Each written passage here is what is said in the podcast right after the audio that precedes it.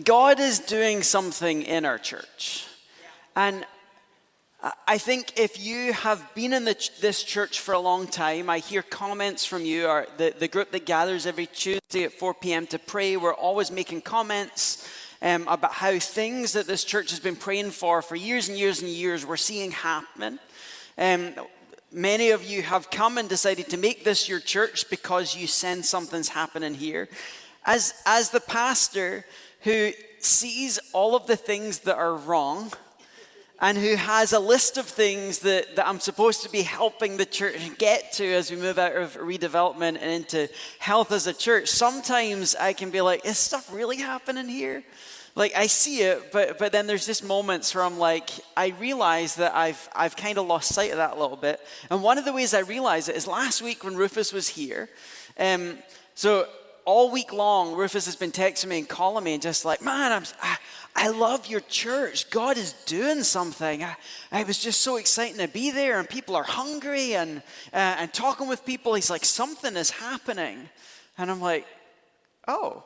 Uh, and then there was a guy that brought Rufus who was chauffeuring him last week, and um, we had uh, prayer at the beginning of the service, but right before service started, he grabs my hand and he grabs Rufus' hand, and he's like, can, can we just take a moment and pray?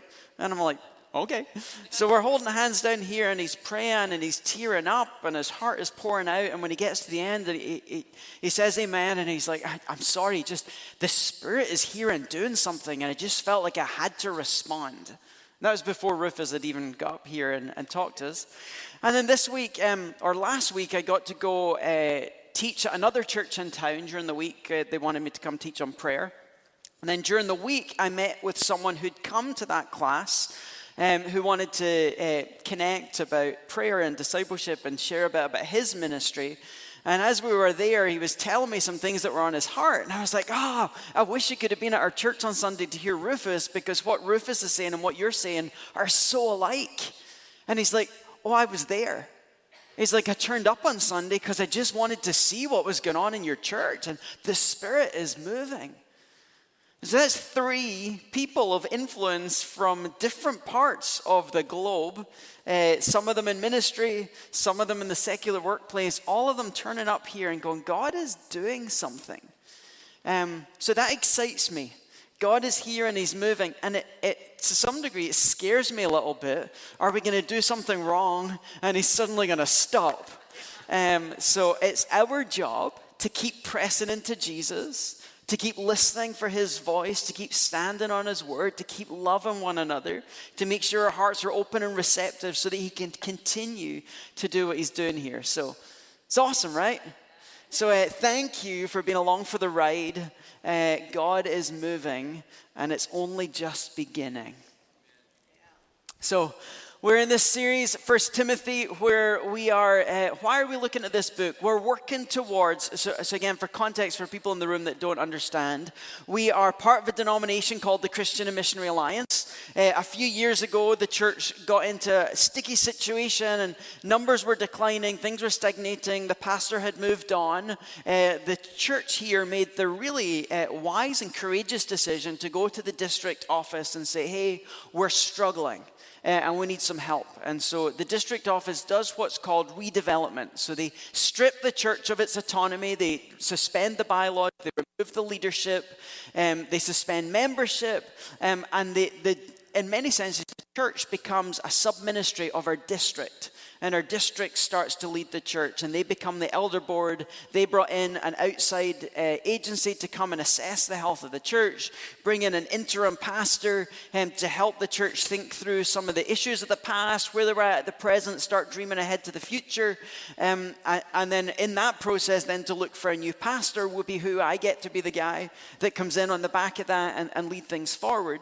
But all of this is trying to bring the church from a place where it was struggling into a place of health. Uh, and there's lots of metrics that the district wants to see. They want to see numbers increase.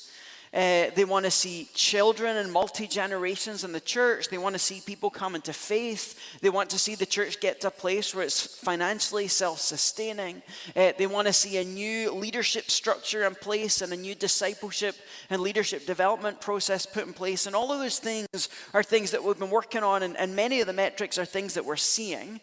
Um, and I think I've said this before, but the district office, we, we had a meeting recently, um, and, and there were lots of churches involved in this call. And, and as they're talking about things, and you know, this church over here, they're, they're going through this process, and uh, they're probably going to have to change their name like, like Arise Church did. And this church over here, they're doing these things. They probably need to do what Arise Church has been doing. And, and this church over here, and, and they're working on this, and, and uh, we probably need to pair them up with Arise Church. And one of my buddies is private messaging me going, Look at all the shout outs you guys are getting. I hadn't even noticed. Uh, I'm just listening to what's going on. So, with what is happening here, uh, people are paying attention to the way things are being done here. But the last steps to get out of what the district calls redevelopment and into what they call reaccreditation or functioning healthily and autonomously as a church uh, are things that we're working on. And as we're looking at how do we get there, we said let's look at 1 Timothy because 1 Timothy is out uh, outlining what it looks like to be a healthy church, how the church is supposed to function, how we're supposed to uh, go back to chapter one, how we're supposed to stand on the truth and guard the doctrine of the church, how we're supposed to be motivated by love for one another and the people out there, how prayer is supposed to be the center of everything that we do as the church. Men are to lift up holy hands in prayer, how uh, Paul is addressing the women and telling them that they're, it's more important that they're godly and kind and, and humble on the inside than it is about how fancy they look on the outside. He goes on and tells us the character of leaders that lead the church forward. They're supposed to be above reproach and not angry or drunk, that they manage their household well, that they know the word and know how to teach it. All of these things leading us forward. And so we're at the point now where at the end of chapter 3, moving into chapter 4, uh, and and at this point in the book, Paul is given his thesis for the whole book, which is going to explain why this is where we're sitting. We're going to read uh, 1 Timothy uh, chapter 3. We're going to start verse 14, and we're going to read through into the beginning of chapter 4. Um, as Paul is, uh, Paul is explaining to Timothy, why is he writing this letter? And then we're going to ask the question, what does this mean for us? And how is this going to help us as we continue to journey uh, into a church that's walking in full health and doing all the things that God is calling us to do?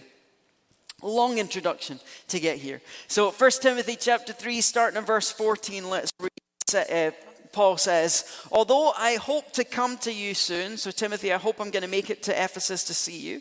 I'm writing these instructions so that if I'm delayed, you will know how people ought to conduct themselves in God's household, which is the church of the living God, the pillar and foundation of the truth. Beyond all question, the mystery from which true godliness springs is great. He appeared in the flesh was vindicated by the Spirit, was seen by angels, was preached among the nations, was believed on in the world, was taken up in glory. The Spirit clearly says that in later times some will abandon the faith and follow deceiving spirits and things taught by demons. Such teachings come through hypocritical liars whose consciences have been seared as with a hot iron. They forbid people to marry and order them to abstain from certain foods which God created to be received with thanksgiving by those who believe and who know the truth. For everything God created is good, and nothing is to be rejected if it is received with thanksgiving, because it is consecrated by the word of God and by prayer. So, the overarching question for us today as we look at this passage is going to be this are we conducting ourselves appropriately? Are we conducting ourselves appropriately? We could think back two weeks ago to Jim preaching and giving us the image of the splash zone. You remember?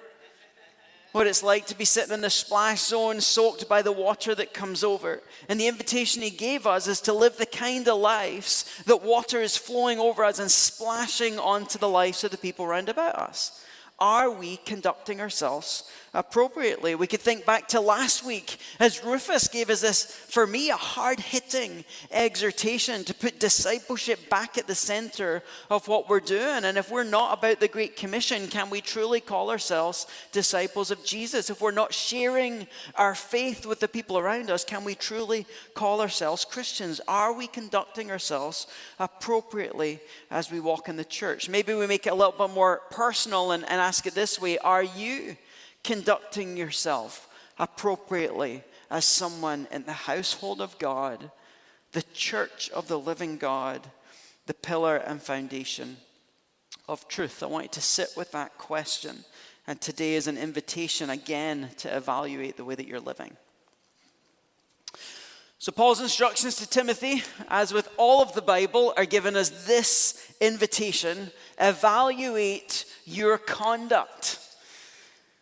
I've written this letter. This is Paul's purpose for the whole letter. I've written this so that you will know how people ought to conduct themselves in God's household. I uh, had a mentor that used to say to me all the time, as you look at your life and you read the Bible, if how you live your life and what you read in Scripture do not align, begin the process of change.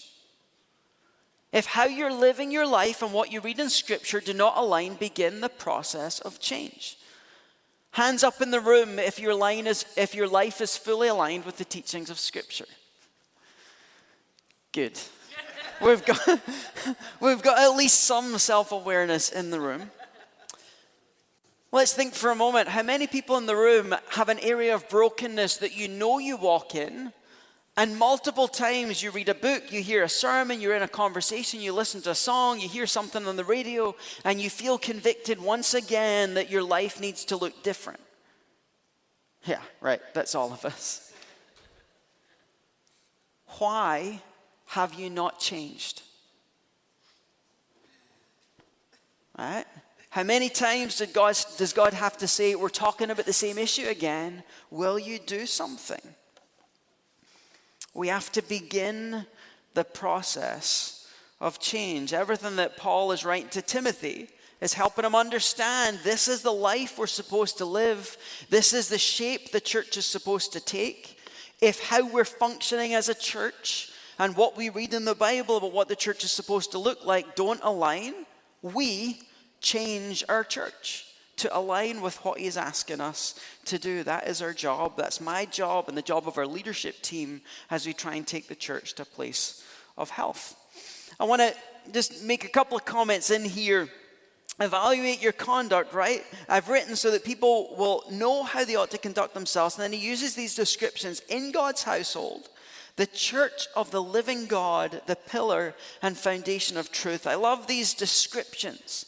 God, God loves to use this household language to describe his people and how we're supposed to function. Uh, there's a phrase you may have heard someone say before. If you're a parent in the room, you might have said this before. If you live under my roof, you will live by my rules. Has anyone ever heard someone say that or said it? Right? I think it's particularly true as children become a little bit more autonomous, move into adulthood. Maybe they move to college and then they come back. And they're living back in the house again. You're living under my roof, it's my rules. I think this is what God is saying at this moment in the scriptures. If you consider yourself part of my household, you live under my roof, and so you live by my rules. We know that's the case but every person sitting in this room, myself included, is living under God's roof and living by our own rules. And I'm sorry to tell you that your own rules are actually the rules of the dominion of darkness that we are submitted to and choosing to live under instead. We're called to live with appropriate conduct as people who are part of his household. So, not only do we live under his roof and live by his rules, he goes on to describe it's not just a household, this is the church of the living God. Remember, we're in Ephesus, a culture surrounded by multiple deities. At the center of it all is this idea of Artemis and celebrating this uh, ancient Greek god. The word church just means the gathering of people, and he's delineating this is not a dead God, this is not a lifeless God, this is the living God. So we're not in a household where the, the parent is, is dead. We're living in a household where the parent is alive and well, where God is living and moving. When we seek Him, He can be found by us. We can have relationship with Him. He will communicate with us. And so when it comes to how do we function in His household, how do we conduct ourselves? It's in relationship to this living God, asking Him what He wants for us. And then he goes further it's not just a relationship with this living God, but the church is supposed to be the pillar and the foundation of truth. Now, again, we know the Bible is true. We know that Jesus is the Word of God and He is true. And yet, so often, the way we live our faith is we take the philosophies that we see round about us the thing we're reading in this book, something Oprah said last week on our talk show, uh, our favorite political commentator, what they say, our favorite religious commentary, what they say, and we build our lives upon their things and we compromise the truth with other interesting philosophies in the world. The church is supposed to look different as the pillar holding up the roof and the foundation upon which it stands of truth. You cannot live your life built on truth if you're not submitted to the Word of God. We know this. But again, I want to challenge you. So much of what we communicate is the truth. So much of what we say the Bible teaches is just our interpretation or something that has been taught to us. Many of us, our interpretation of Scripture is so slanted by Western world. If you're here in the U.S., so much of your interpretation is slanted by the political situation in this country that you don't realize half the time that the things that we stand on and communicate are not the truth in the Word of God, but ad- adaptations of the truth that have been blended with other things in the world. We're supposed to evaluate our conduct based on what we find and here and allow this to shape the way that we live in the world, the way we live individually, the way we shape our church, the things we do as a church, the things we prioritize as a church, all built upon the Word of God. For the rest of this passage, so Paul's saying, conduct yourself appropriately as people that live in the house of God. Now he's going to lay out the, the kind of two extreme options of what life looks like in relation to that. Option one, that we're going to be able to live a life that ends up in godliness. Option two, we're going to live a life that takes us in a completely different direction and have us depart from the truth.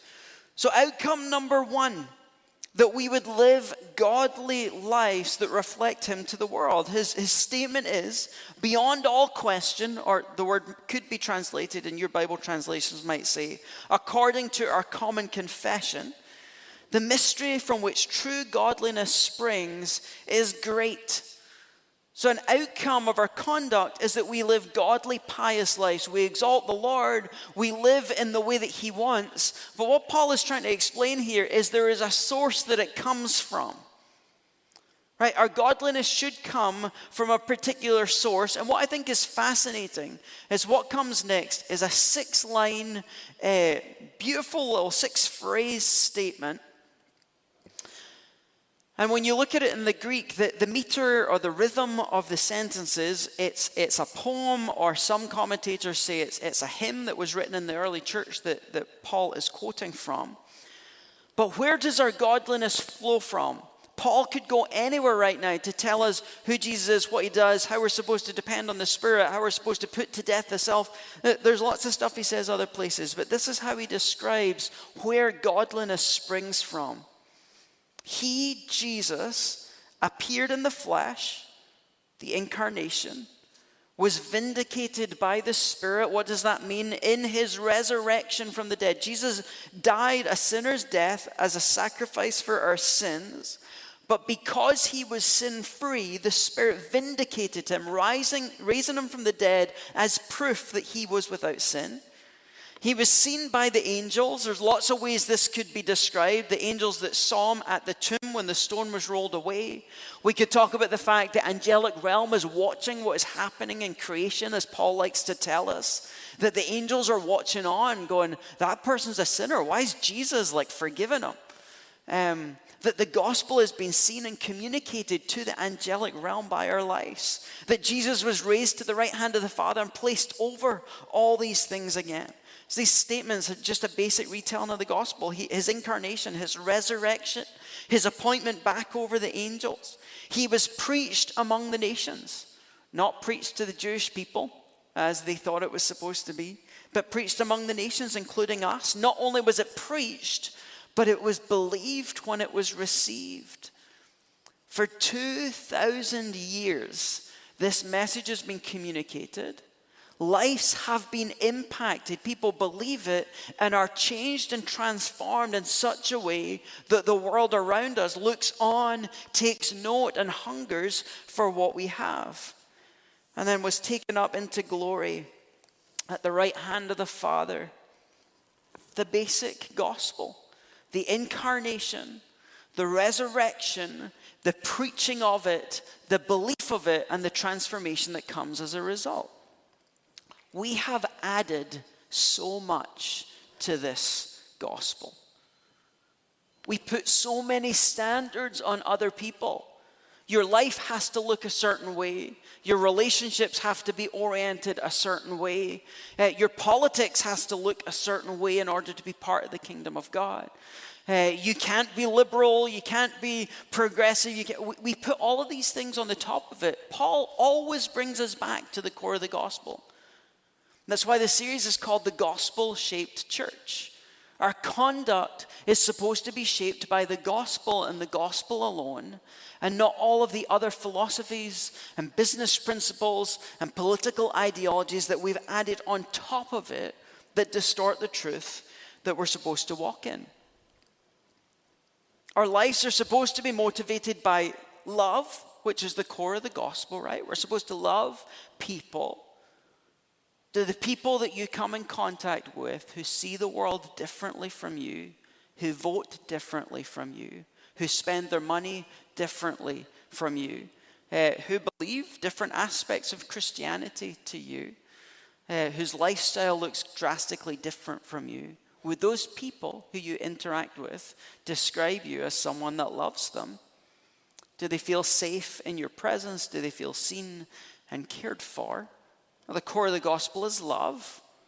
And then we've got to remember again on the other side of the equation, the gospel doesn't say, so now everything goes. Do whatever you want. The Bible's been thrown out the window. It's all about love. The Bible starts with the command that you can do anything you want, except here's the boundary don't eat from the tree of the knowledge of good and evil. And then sets up a system from beginning to end of what is acceptable in God's sight and what is not. Part of love is that we care for someone uh, and then enough to help set the boundaries that they need. You know, God sets boundaries in his household, just like we live under your roof, we live by your rules, boundaries are set. Are we offering love and are we setting the standards that God requires? It is hard to set a standard and have someone receive that standard if they don't first feel loved. Right? I've said this a lot of times before like, grace is the container for truth. Uh, so if you don't love and are not in relationship with someone, if they don't respect your voice, they're not going to hear the challenge the way it needs to come when it comes. If the gospel is supposed to motivate and be the source of our godliness, let me ask you this question Is your heart still soft to the gospel? Is your heart still open and responsive to the gospel message? When you hear a testimony from someone, are you moved inside? When you read this little hymn, right? Was your heart moved? He appeared in the flesh was vindicated by the Spirit, was seen by angels, preached among the nations, believed on in the world, and taken up into glory. Was your heart moved? Or was that old news that you gloss over because yada, yada, yada? I've heard it all before. Is your heart still soft to the gospel? the degree to which you will experience godliness in your life and the degree to which the people out there will see godliness in your life is tied to the degree to which your heart is still soft and open to the gospel. The areas of your life that I talked about right at the beginning, those areas that you know are wrong, that you're not living aligned with God the way you should, that He's constantly challenged you on and you've still not done anything about it, that lack of godliness in that area is evidence that at that point in your life, your heart has become hardened to the gospel message and what it requires of you in response to our good and loving God. Is your heart still soft to the gospel? Are you known as a person who loves deeply? Are you forgiving the people who have done you wrong? Are you stewarding your money wisely and leveraging it for the sake of the kingdom? Are you seeing reconciliation in your family and in friendships? Are you seeing people through your life come into a saving knowledge of Jesus? Are you sharing the gospel and leading people to faith? If these are not part of the fruit that you're seeing in your life, you've got to ask the question Is my heart still soft to the gospel? Or have I closed part of my heart so that I'm not conducting myself the way God intends the people in his household to conduct their lives. So, outcome one of a life of right conduct is that we lead uh, towards this outcome of godliness that will be seen by the world around about us and lead, a, lead them into faith in Him. But then uh, Paul goes on as he moves into chapter 4 to describe the alternate path and the alternate outcome that we can walk into. Um, and it looks like this. In later times, some will abandon the faith, follow deceiving spirits, and things taught by demons. These teachings come through hypocritical liars whose consciences have been seared as with a hot iron. People are going to depart from the faith, they're going to be caught up in deceit, and they're being give, given over to demonic doctrine. When your Christianity is about a set of beliefs or a set of doctrines, you can leave it. Right? Here's the doctrines that I subscribe to. I now don't like them, or I don't want to submit to them, so I can leave it. Or here's another doctrine or another set of beliefs that are more appealing to me in this season, so I'm going to walk away from those ones and I'm going to embrace these ones instead. If our Christianity is based on doctrine, then that's the easy outcome. If our Christianity is based in, if your faith experience is based in a deep, loving relationship with Jesus, the living God, and you understand that He loves you, you're cultivating your faith in a way that you're hearing Him communicate to you, you're seeing the transformation in your life, you're doing the things that He's asking you to do, and you're seeing the fruit. Like if it's built in that relationship, you can't leave it, right? I think too often uh, we communicate our faith as a set of doctrines rather uh, uh, and sometimes part of that doctrine is come to jesus he's the savior of the world he'll rescue you from hell but a lot of the time what we're not offering people is let me show you my affection for christ let me show you the level of his affection for me. Let me teach you the way we communicate. Let me show you the transformation that he is currently working in me. Not sometimes we can do. Here's my testimony of how he saved me like 40 years ago. Um, if you have to rely on a 40 year old testimony, something's wrong, right? You should have testimony from today of what he's doing in us. If it's built in that relationship, you can't walk away from that relationship. I think it's interesting when, when we read passages like this, and especially uh, we tend to think historically, right? Paul is talking to Timothy in Ephesus 2,000 years ago. And when we use words like abandoning the faith, following deceiving spirits, and things that are taught by demons, in our Western modern world, we tend to like, okay, that's something that Paul is talking about for back then. That doesn't happen today. I find myself asking the question what are the deceiving doctrines or the demonic doctrines, the things taught by demons that we see today. I think there's some things that we can look at in the history of the church that we should feel some disgust over. You go way further back, we've got things like the Crusades where Christians believed that because Jesus had called them, they could go into other countries that had different religions and wipe out through military conquest those people and completely destroy and annihilate them so that they would be victorious. Rooted in demonic doctrine and deceitful teaching that is totally contrary to the way of Jesus.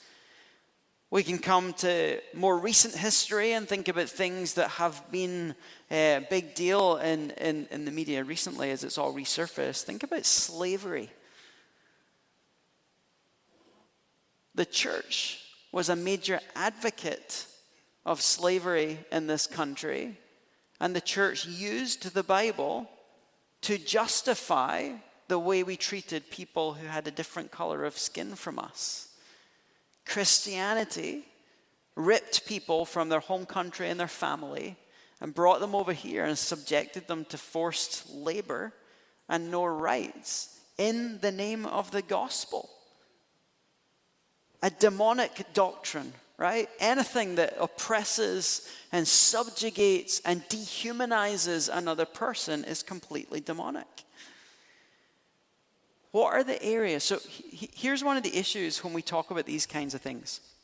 There's two paths been laid out, right? Outcome one is godliness, and outcome two is we depart from the faith, we buy into deceit, we believe these demonic doctrines. And what we tend to do is go, Well, I'm not this one. I'm not believing demonic doctrines, and I'm not deceived. I'm godly, right? I know the truth. I love the Bible. The question is, I asked you the question who in here has all of this right? No one put up their hand. Which means every person in this room has some doctrines they believe that aren't true. And it is possible that every person in this room has bought into something that is taught by the demonic realm instead. So the question becomes what are the areas of your life where you're walking in deceit? Where you've bought into deceitful teachings? What are the areas of your theology that are causing you to treat people in a way that, that dishonors God. And that is evidence that what you've actually bought into is a demonic doctrine that you are masquerading as the truth of God.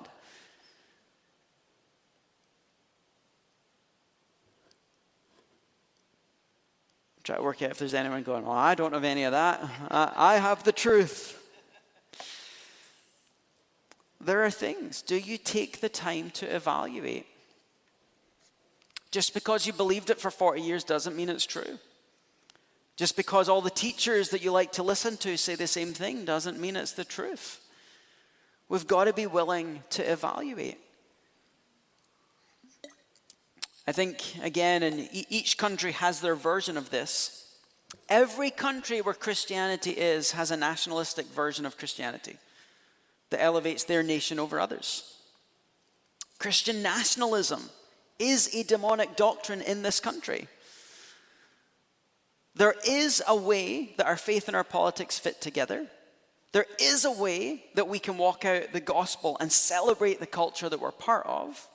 But there are ways that we take political messaging and we elevate the place where we are above other people, and it is demonic. Do, are you aware of the places in your version of the gospel, in your life of Christianity, are you aware of the ways that your Westernism has polluted the gospel message?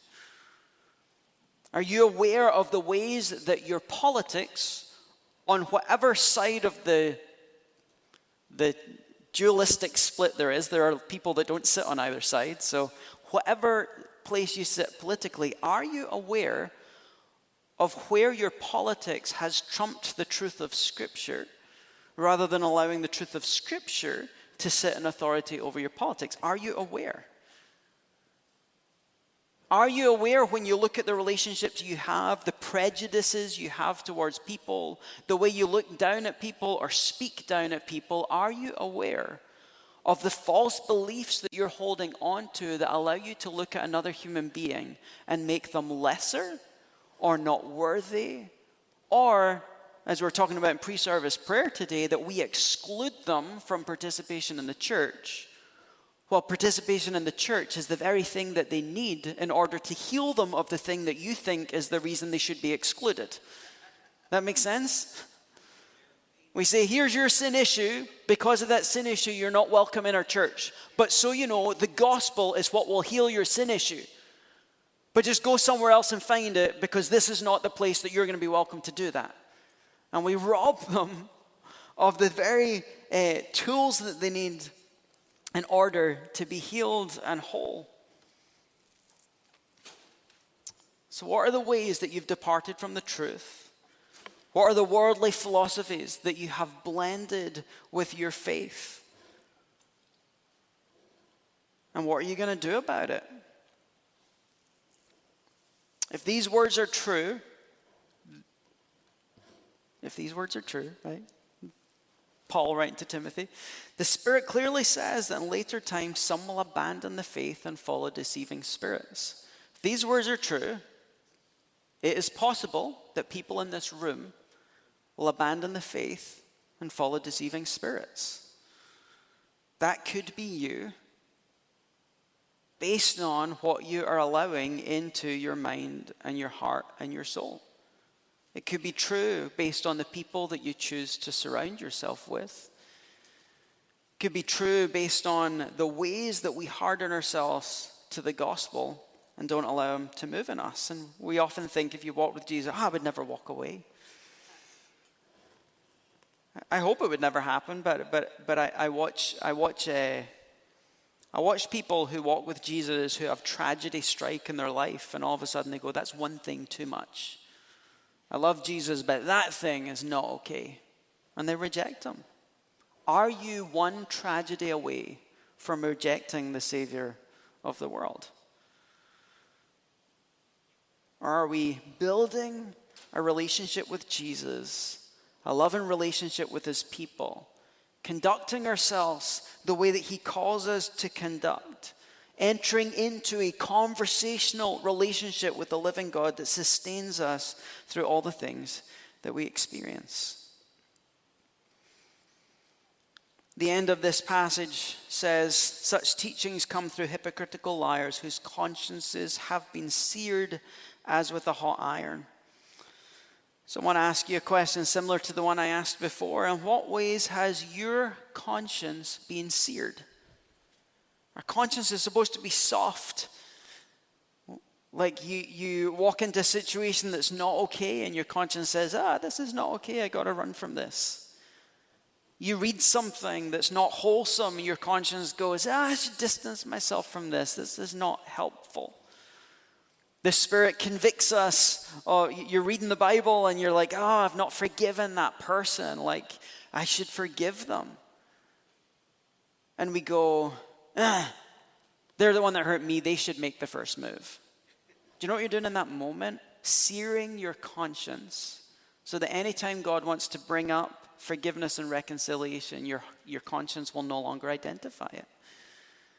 Oh God, I should give generously. I need to rework my finances to support your work here and around the world. Oh, but, but that new car, repaying my loans, saving up for my house. And we take that moment of conviction where our conscience was ready to respond and we sear it with a hot iron, burning that part away so the next time we hear someone talk about generosity in the kingdom of God, our heart no longer responds to it. I think about uh, one of the most insidious things in our culture pornography the number of guys that I sit with who have this moment, and women that I sit with who have these moments that they say, you know, I, I, I tell myself, oh, I'll, I'll never do it again, or, oh, or I'll tell myself, yeah, it's just this once. After this once, I'll never do it again. And in that moment where your spirit says, don't do this, don't look at this, and you say, ah, this is the last time, and we override our conscience, we sear it. What are the ways your conscience has been seared? What are the places in your life that you have consistently been convicted not to do? You've continued to ignore the voice of God so that now your heart is hard against it.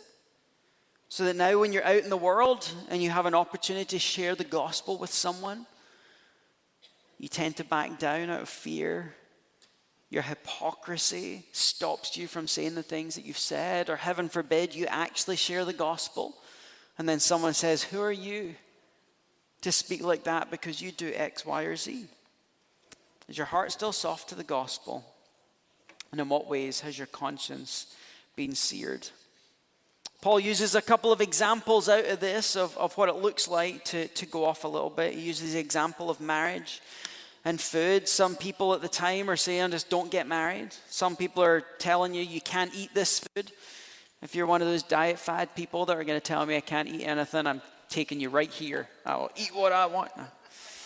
Um, Everything God created is good. Nothing is to be rejected if it's received with thanksgiving because it is consecrated by the word of God and prayer. Paul always, the Bible always bringing us back to these two things, right? We want to have right conduct in the world. It's about the word of God and it's about prayer. Like, I, I hope in the th- almost three years of being here, I sound like a broken record with these things. And I hope at times I say this and you're like, ah, oh, so simple. Are you in the Word consistently? Are you allowing the truth of Scripture to take more priority over your life than TV and books and news articles and podcasts? Or do the other voices in the world have more weight in your life than the Word of God? And are you cultivating a life of prayer so that you can discern His will, so that you can learn in a moment when He's moving and when He's not? Um, he always brings it back to the word and prayer. But in here, I, last thing I, I want to address in this.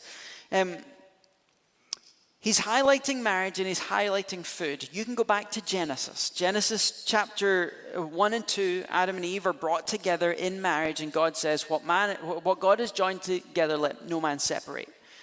So, marriage is an institution that was given at creation and deemed good.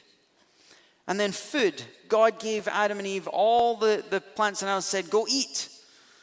And then, even after um, Noah, uh, God makes sure that people know that they can eat all the plants and all of the animals, all the food is good. He's talking about things that God created, deemed very good, that people are then saying this is not okay. So, if, if someone says, don't get married, if someone says, don't eat these foods, that's not all right.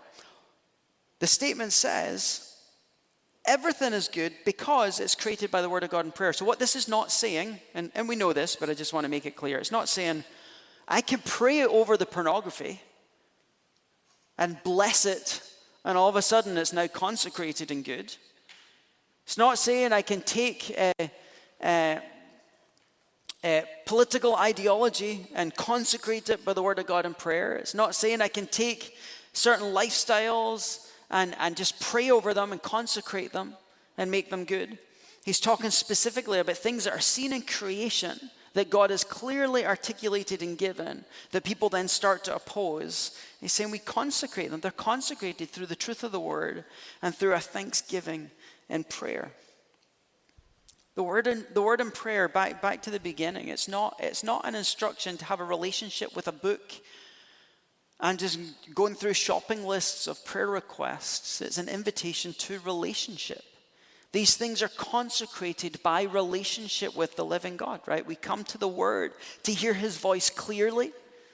Uh, we come in prayer to offer our hearts to Him, to ask Him to move in the world, and to hear His will as we move.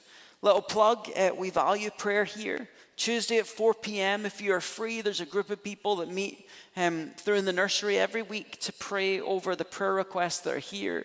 You do not have to come every week, but any week that you're free at 4 p.m., come and join us and pray. Every week we gather at 9 a.m. before the service. We usually kick off about 9.05 and we take 35 to 40 minutes to pray over the service in our neighborhood and intercede for the world. Come and join us as we continue to focus on being people of the word and people of prayer. So, back to my beginning question are we conducting ourselves correctly? Are you conducting yourself appropriately? Is your heart still soft to the gospel? In what ways has your conscience been seared? Everything that Paul's setting up here is about getting the church to live healthily.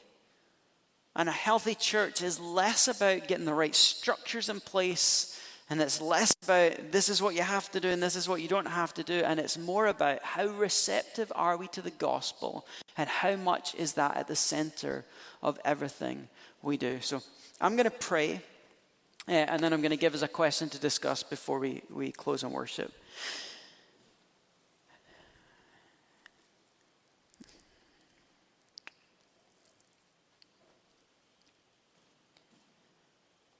God, you set in Scripture very clear instructions for how you want us to live our lives. God, we always have to acknowledge that we are broken, that we are sinful, uh, that our hearts are more uh, focused on ourselves and our own desires than they are about you and the world around us. And God, we need your help. We're seeing you move here in this church because we're putting your word at the center, we're putting prayer at the center, and we're trying hard to have our hearts uh, soft to the gospel and our consciences responsive to your spirit. But God, we're so guilty of living unthinkingly.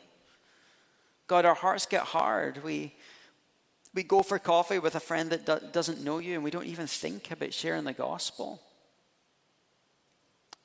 God will quite happily see an ad pop up uh, on Facebook and spend our money, but yet when we hear there's needs in your kingdom, we're not willing to be generous. God, it's so easy to think, uh, you know, I need X, Y, or Z and jump on Amazon and have it here by the next day. And yet there's missionaries that are trying to get funded to go to the field, and there's needs that happen in the community around us, and we don't even think to direct our money that way. God, there are relationships in our lives that are broken and estranged. I know they exist in my life as much as everyone else's. And, and yet, God, our, our hurt and our woundedness and our pride and our anger stop us from reaching out to bring reconciliation. God, and then so often we see the issues in the world, we see brokenness around us, uh, and it, perhaps we're so overwhelmed by how little we can do to help uh, that we just shut our eyes and pretend that it doesn't exist. God, we need you. We can't conduct ourselves appropriately without your spirit. We can't conduct ourselves appropriately without meaningful, deep relationships that walk with us in the pursuit of holiness. So, God, make us attentive to our motives. God, help us to evaluate our beliefs and help us to be really quick to apologize and to repent of all of the ways that we fall short of your standard. And then, God, finally, the enemy is an accuser. He likes to come in and poke us and make us feel guilt and shame over the ways that we fall short. And so we stand against his voice. And we say, Jesus, thank you that despite all of our shortcomings, you love us deeply. That your love covers over the multitude of our sins. That despite our brokenness, you choose to indwell us. And so, God, make us good hosts for your presence, both individually and as a church.